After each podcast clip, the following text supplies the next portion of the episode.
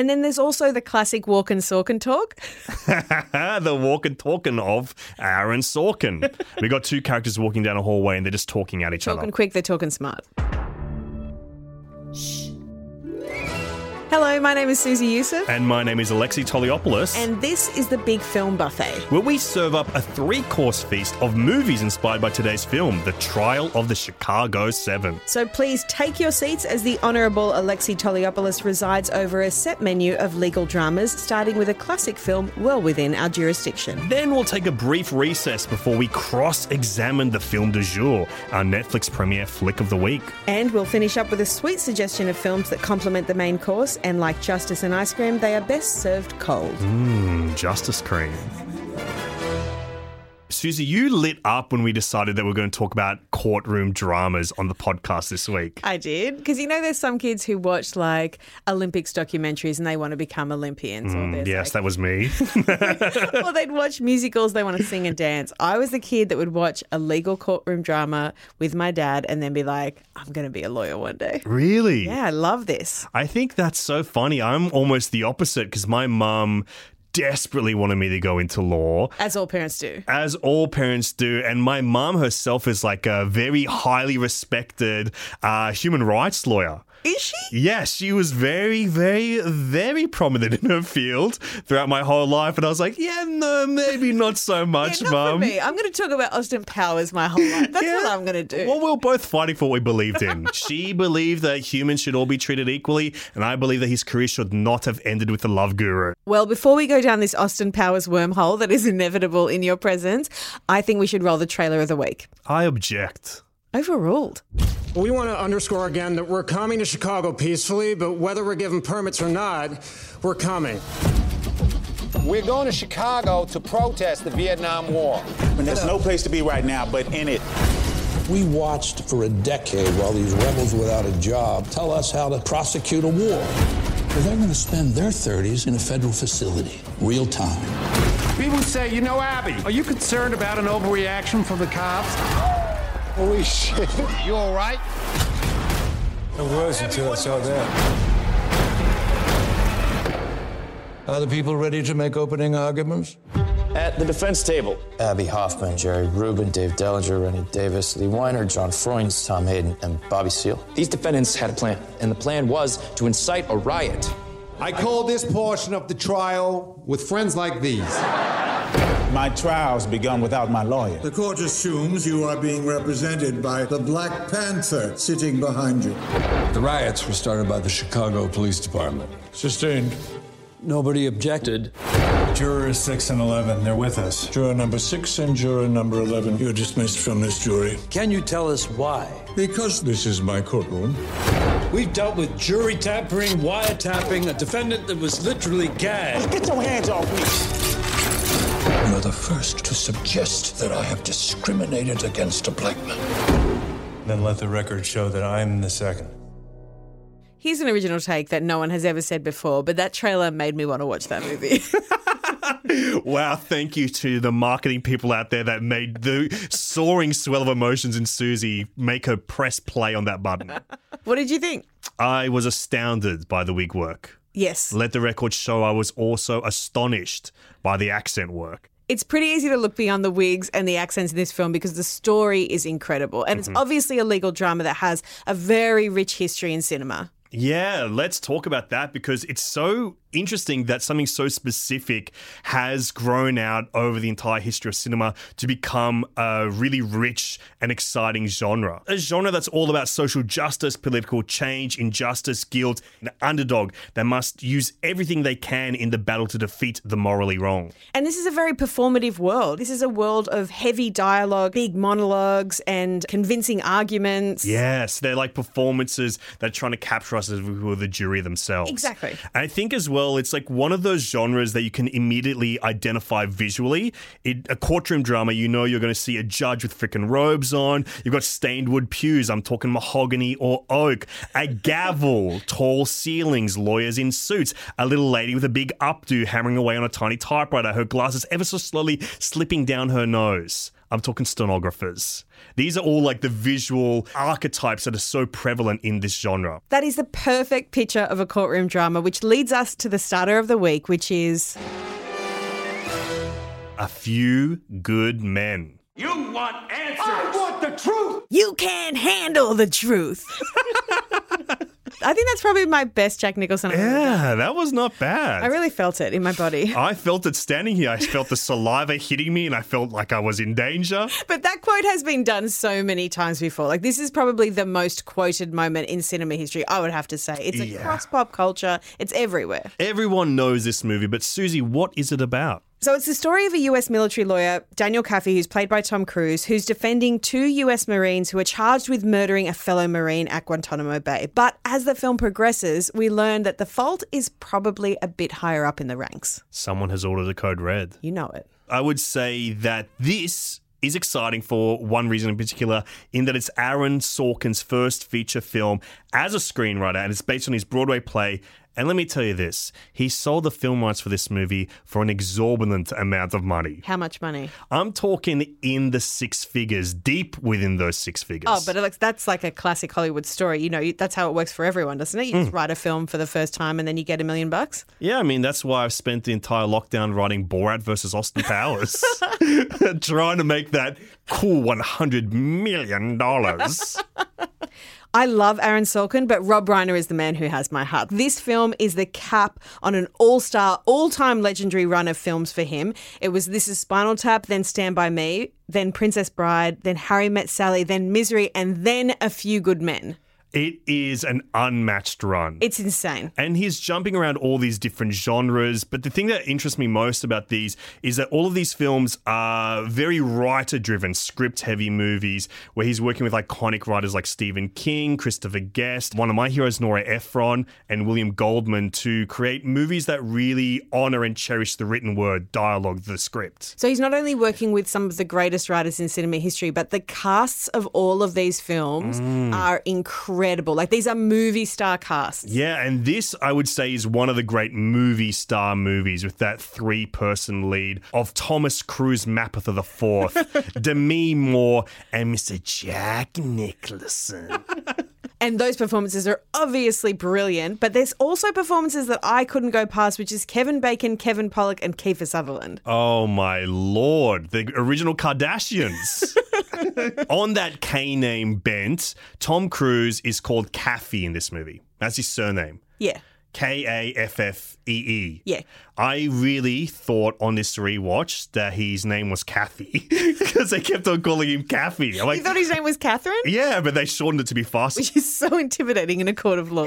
But I think Tom Cruise is honestly one of my favorite movie stars of all time because he's so intense. He brings that same intense quality that an actor, um, that a method actor would bring to creating like an individual character, to creating a huge movie star performance that's moving and emotive in all of those ways.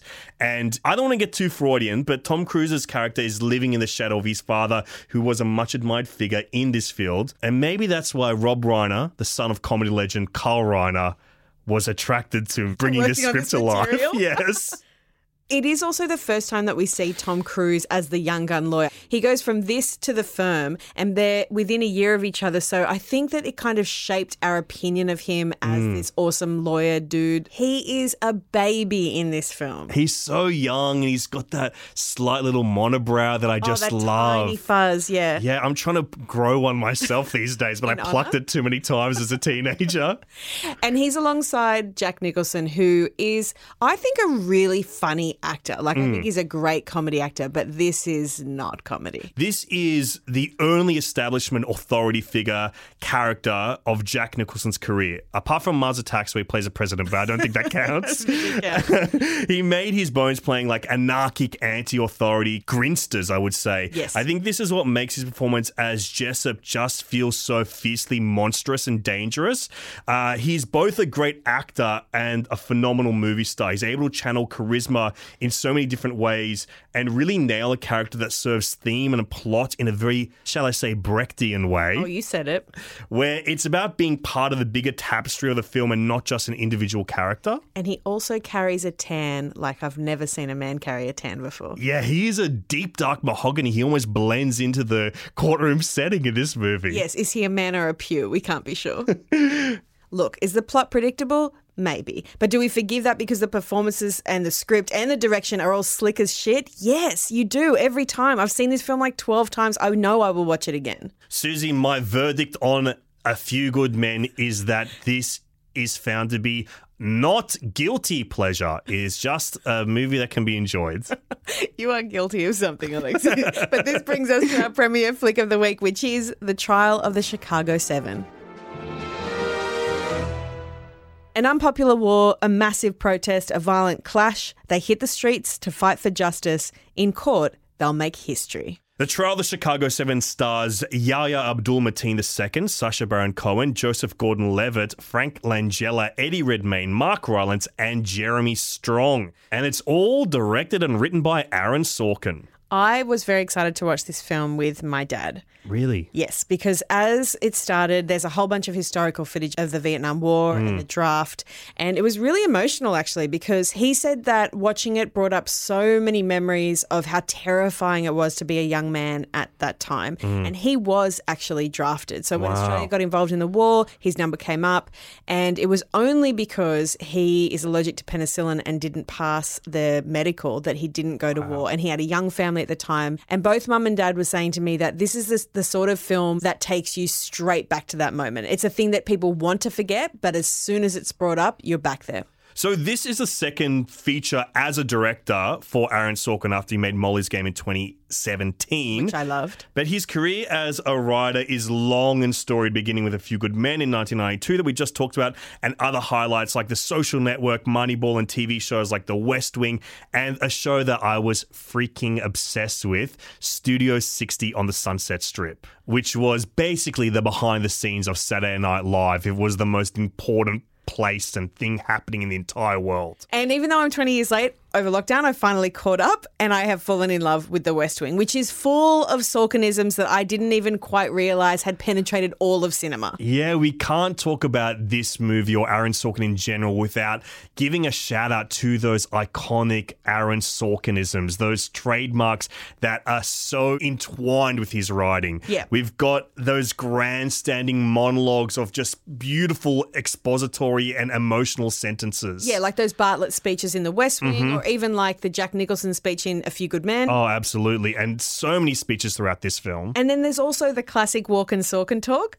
the walk and talking of Aaron Sorkin. we got two characters walking down a hallway and they're just talking at each other. Talking quick, they're talking smart. We've got those sarcastic witticisms peppered throughout the script. There's all these complex legal and political themes that sit right alongside a bunch of interpersonal drama. And the thing that I really love about Chicago 7 is that there are some killer, witty lines. Like the humor is not compromised at all in this film. Are we using this trial to defend ourselves against very serious charges that could land us in prison for 10 years? Or are we using it to say a pointless fuck you to the establishment? Fuck you.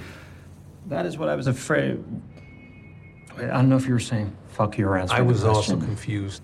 It's really a well balanced movie. Yeah, the balance is beautiful. It's not all heavy by any stretch of mm. the imagination, but when it goes heavy, it goes real heavy. Some of the great modern filmmakers like David Fincher, Rob Reiner, Danny Boyle, and the late great Mike Nichols have all worked with Aaron Sorkin as directors, bringing his words to the screen. Yep. And now that Aaron Sorkin is becoming a writer director and not just a writer, I find it really interesting to kind of unpack that and look at how he adapts his own work. Yep. I think it's interesting because already his films have often been very script and screenplay driven, but there's a more theatrical quality to his work now that he's making himself. Less cinematic, but in a way that is all in honoring the script and honoring that dialogue. And the dialogue is still killer. And I think it's all because he's really good at eliciting great ensemble performances from his actors to just magically say his words how they were meant to be said. You're standing right next to him. Why don't you just represent him? Because I'm not his lawyer, sir. If I understand Mr. Seale this last month and a half, and I believe I have, He is not represented by counsel. Overruled. I am being denied right Mr. now Seale, my constitutional will you be quiet? right for Will legal you? representation. Will you be quiet? You have lawyers to speak for you. No, he doesn't.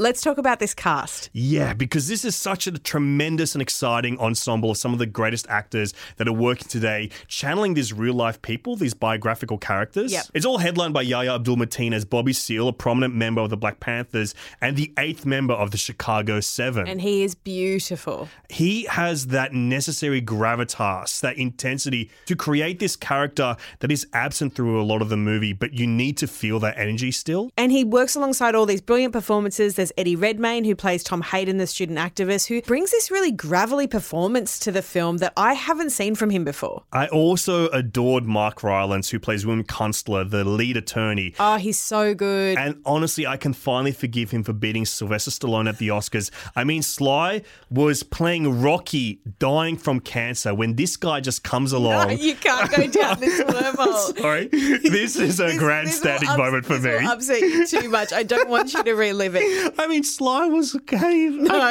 Okay. Alexi, I won't let you go there.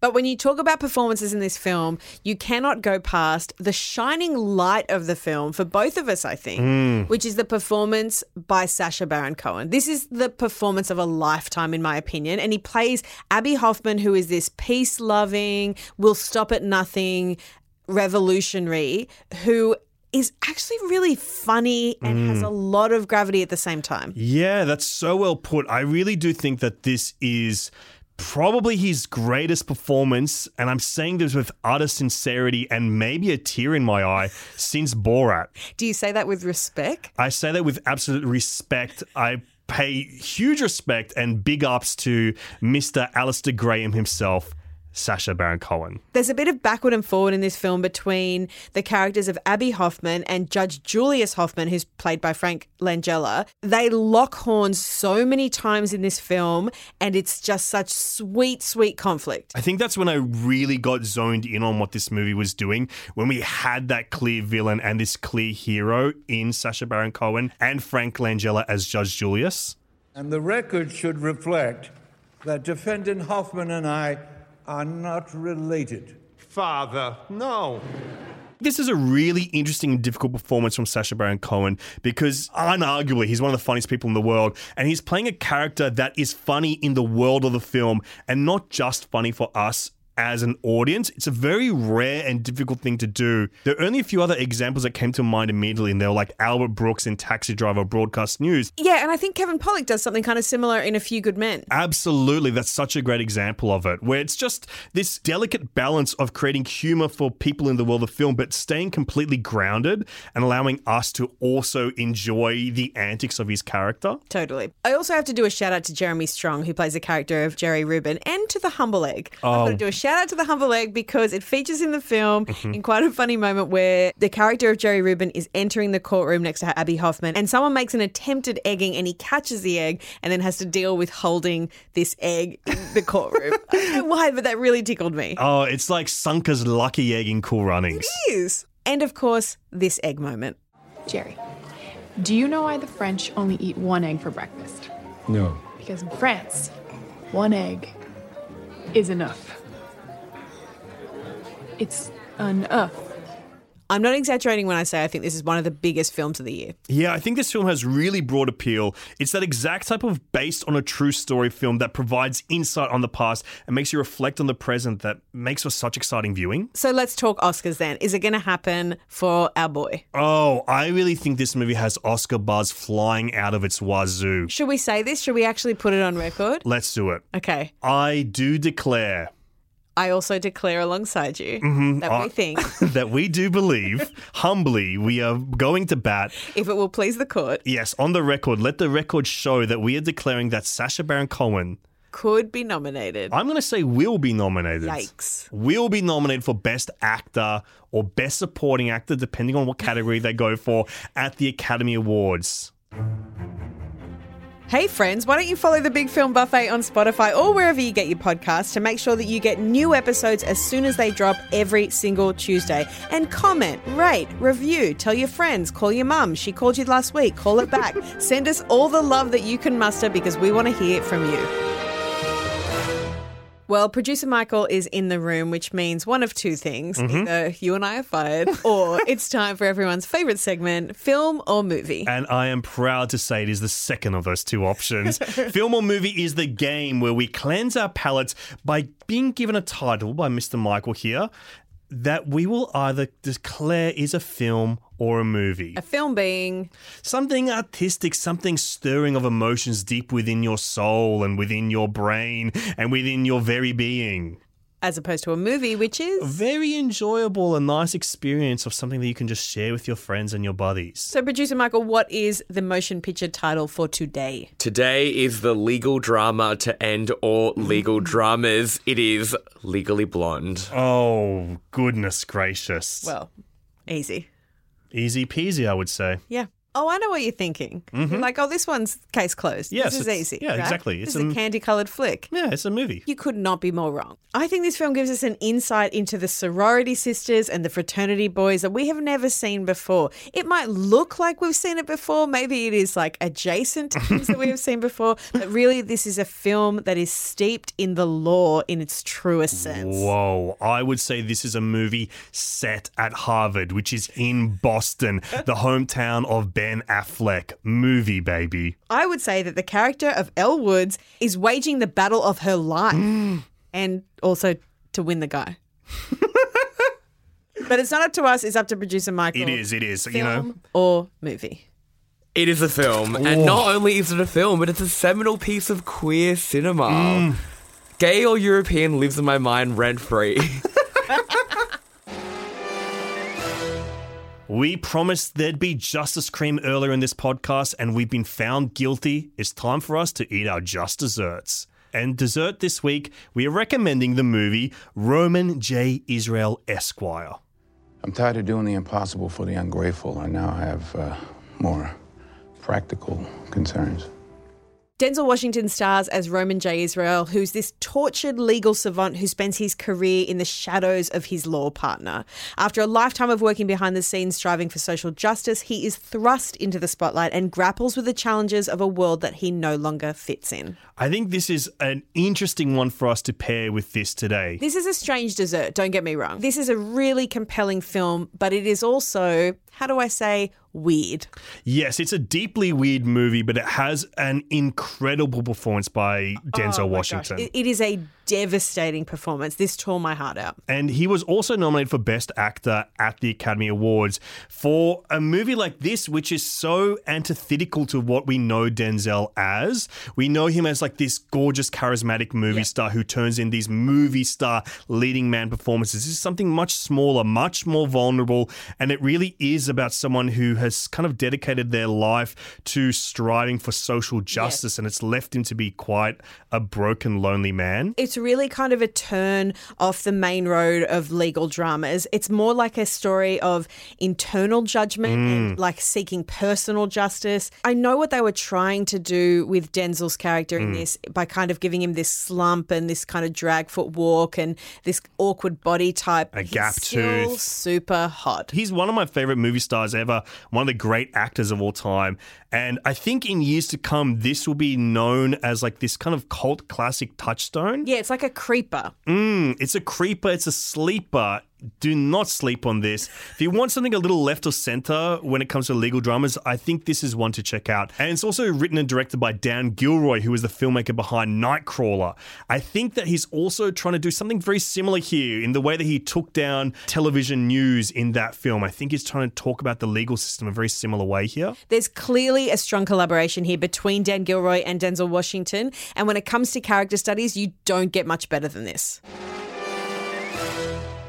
So you've probably got a bit of a taste for that legal drama now, and I mm. think one of the sweetest flavors that you can ever devour is one of my favorite films of all time. I know it's a big call, but I'm going to say it. It's My Cousin Vinny. I adore this movie so much. It's so funny, and it's also a very accurate representation of the law system, apparently. It is. Joe Pesci, Marisa Tomei. We bow down to you. Oh, and yes, Marisa Tomei did deserve that Oscar for that performance. I think she's sensational in that film. You cannot talk about the legal thriller or the courtroom drama without mentioning one of the iconic fathers of this genre, Mr. Sidney Lumet, who directed 12 Angry Men. It was his first film as a director. That's amazing. He also went back to that genre many times for the masterpiece The Verdict, the underrated and underseen Night Falls on Manhattan, and right up to his penultimate film, which is Find Me Guilty, a film featuring a lead performance from Vin Diesel wearing a toupee. It's one of the early movies you can see Vin Diesel with hair in. And for that reason alone, you should watch it. It's a must watch for that reason. You obviously can't go past the John Grishams, which I love, the books and the films, The Firm, The Rainmaker, or A Time to Kill. And if you're looking for something with a female lead, do we even need to say it? Of course we do. It's Erin Brockovich. They're called boobs, Ed. That's my favorite line from the movie. So let's recap. Today we started with A Few Good Men, then we moved on to our main course and film du jour, The Trial of the Chicago Seven. And for dessert, we recommend a little Roman J. Israel Esquire. Your Honor, it is my privilege to say we are adjourned for today. Which is lucky because if we did one more pun, I think this case would be thrown out of the court. If you want to hear more movie talk from me, you can head over to Total Reboot, the podcast where I talk about reboots, remakes, and ripoffs with my dearest friend Cameron James. And if you want to hear more from me, then there are a few episodes we've already released of this podcast that you may want to hear. And what are we talking about next week, Susie? Next week, we are doing our first ever animated film on the podcast, and it is Over the Moon. And I am over the moon to be talking about a fantasy adventure, a musical. And it's all animated, baby.